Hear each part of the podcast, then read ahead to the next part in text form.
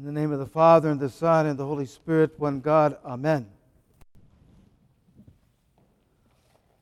So we hear two very good readings today from the Gospel according to St. Matthew and uh, the Gospel, uh, the Epistle uh, to the Romans. This, um, this Gospel text is about the healing power of God who has great mercy for those that are tormented by evil spirits or by uh, sicknesses.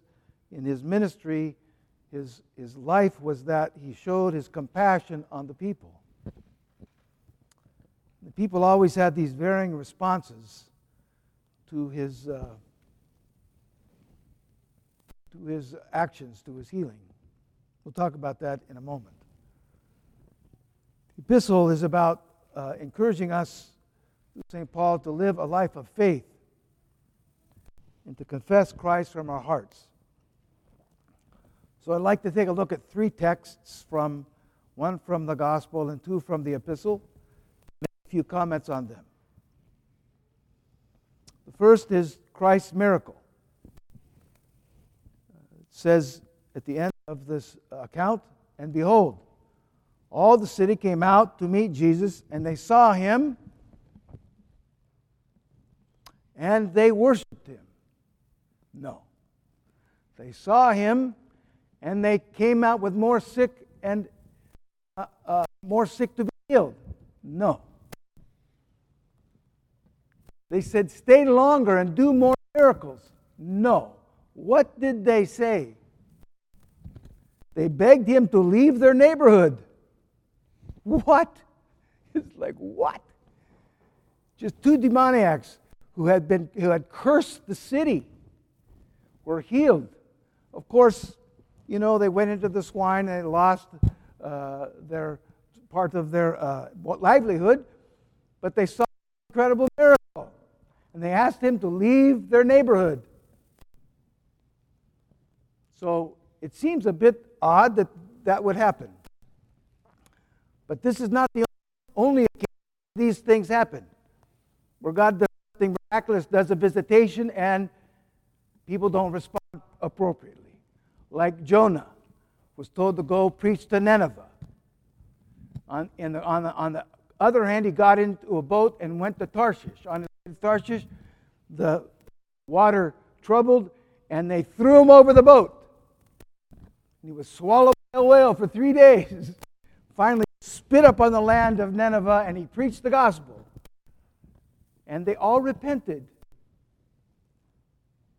So sometimes God, even in our, our resistance, leave my neighborhood, God directs us through some other miraculous work. King David is an example. He had a secret sin, he had two secret sins adultery and murder and was confronted by Nathan the prophet, and he repented. But he had secret sins. He needed somebody to point them out. So, how do you do when someone points out your sins? I can't see any facial expressions. You do well with that? When somebody says, you know, you need to do this or do that, okay? That's a visitation many times from God that you need to make a correction in your life through another person. What do you say? Go leave my neighborhood? Or do accept it in humility? Allow that correction to become actually an opportunity for spiritual growth. Just we understand this. Another example to us is Peter's denial and the sinful woman in tears at his feet where we see this uh, God shows us our sin, shows us our weakness, and says very clearly, you need to do something about this. How do we respond to that? Go leave my neighborhood. I like the things I do. Don't bother me. Okay? I like the things I do. No, I think we, two things. One, we need to understand that God is very patient with us. and understands that when we kind of get stuck in something, it may take many times to correct us before we actually make a move for correction. But the other is the importance here is that we are, see this as a visitation from God, that He points out something in our life that needs to be corrected, and we don't tell Him to leave our neighborhood. We, we tell Him, Lord, help me. I see my iniquity, I see my sin, I see my struggle. I need you to help me. So this needs to be kind of our effort. We don't want to leave the neighborhood. We want him to come more, to be with us more, not less. So that's the first. The second verse that I want to focus on is from the epistle. For Christ is the end of the law, that everyone who has faith may be justified. Now we know that Christ did not come to abolish the law, but to fulfill it. Now, what does this mean? The law, beloved, is restrictive. The law is restrictive. What do I mean by that? That if, if I were to live under a law as a husband to my wife, one, I would fail miserably, but two, I would be restricted from doing those extra things. Does the law say I need to take a cup of coffee to my wife in the morning? Do I need to bring her the paper? Do I need to kiss her goodbye? Do I need to come home and kindly for her? No, the law doesn't say that. The law would restrict us. The same how, do, how does a family operate if it's just by rules? No, it has to be that we look to do the other, the greater thing, to walk the higher path all the time, to, to live the higher way. Uh, I remember one time I was talking to someone, and they said this was a very interesting uh, way to handle an issue in the family. So, the children were older, teenagers, and the, the parent said, the father said, I want you home at 11. And he came home late, like 12, 12.30. So what was the result, what was the penance that the parent gave. he said, I want you to go out tomorrow night and come home on time. I said, Wow, that's like over the top. I would have said two weeks restriction. Two weeks. I told you 10, I told you 11, and it's 12:30. Okay? No. Go out tomorrow night and come home on time. You see, the law restricts us. But the law of faith, the law of love allows us, it's, un, it's unlimited. How generous, loving, how kindly, how forgiving we be. So we need to live under the law of faith, not under the law. So this is an important thing to always look to see what you can do extra. How you can be more kindly, the law of faith, the law of love, allows us to be beyond what we would even expect uh, of us according to a set of rules. Extra. Look to look to us, not just to be a rule. And lastly, this this this uh, this uh, verse in, uh, if you confess with your lips that Jesus is Lord and believe in your heart that God raised him from the dead, you will be saved. so this the depth of this uh, uh, epistle uh, verse is this.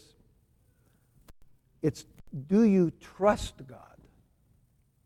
And in that trust, is there a confession that follows that trust? So, what's it mean to trust God? It means to know and be conscious of this sense that He loves me. God loves me. God loves me. God loves me. We need to walk. In that. We need to get up in that, walk the day in that, and go to sleep in that. That the love of God is the center of our relationship with Him. And that we have to kind of hold on to that. And that He's doing everything in our life to save us. Nothing that has happened, nor will happen, that won't be your salvation. because we have a perfect Father, and even we have the perfect Mother who care for us in this way. So these things that work that work to, for our salvation are important to understand. Even when we take the wrong path, God patiently corrects us. And it's a beautiful thing to understand as we walk in life to see these little moments God patiently directs us toward the better, away from the sin or the temptation. So let us be grateful that God loves us and does everything for our salvation. And lastly, I'd like to make a comment on this. God, God can render a goodness from difficult and evil situations. If we trust Him, we trust that He does this. And for today, the, the, the, the world we live in today, the path that God has directed us toward this day, in this time, is a spiritual one first. It's not a political path first. It's not a social path. It's not an economic path. It's a spiritual path. We walk that path first. And that path says many things to us. It says, in our life, no matter what the circumstances are, we need to pray and repent. It's very interesting when you read the history of holy nations that came upon great stresses. Their first response was repentance. God forgive us. So these things are important for us. The, the, I, this importance that we that we see the the the need to uh, to pray and to repent. That's our first response to any circumstance of difficulty. And in that, we will see the need for courage. We'll see the need for patience, for love, forgiveness, for long suffering, for humility, for generosity. So these things are a, a, great help to us to know that God loves us, saves us, and will even work a good for us through difficult circumstances. So let me end with this uh, from St. Paul's letter to the Romans. Chapter 5. Therefore, having been justified by faith, we have peace with God through our Lord Jesus Christ, through whom also we have access by faith into this grace in which we stand and rejoice in the hope of the glory of God. And not only that, we also glory in tribulation, knowing that tribulation produces perseverance, perseverance, character, and character, hope. Now, hope does not disappoint because the love of God has been poured out in our hearts by the Holy Spirit who is given to us. So, beloved, in this time, God is giving us an opportunity to develop character, hope, and understand the love of God. In the name of the Father, Son, Holy Spirit. Amen.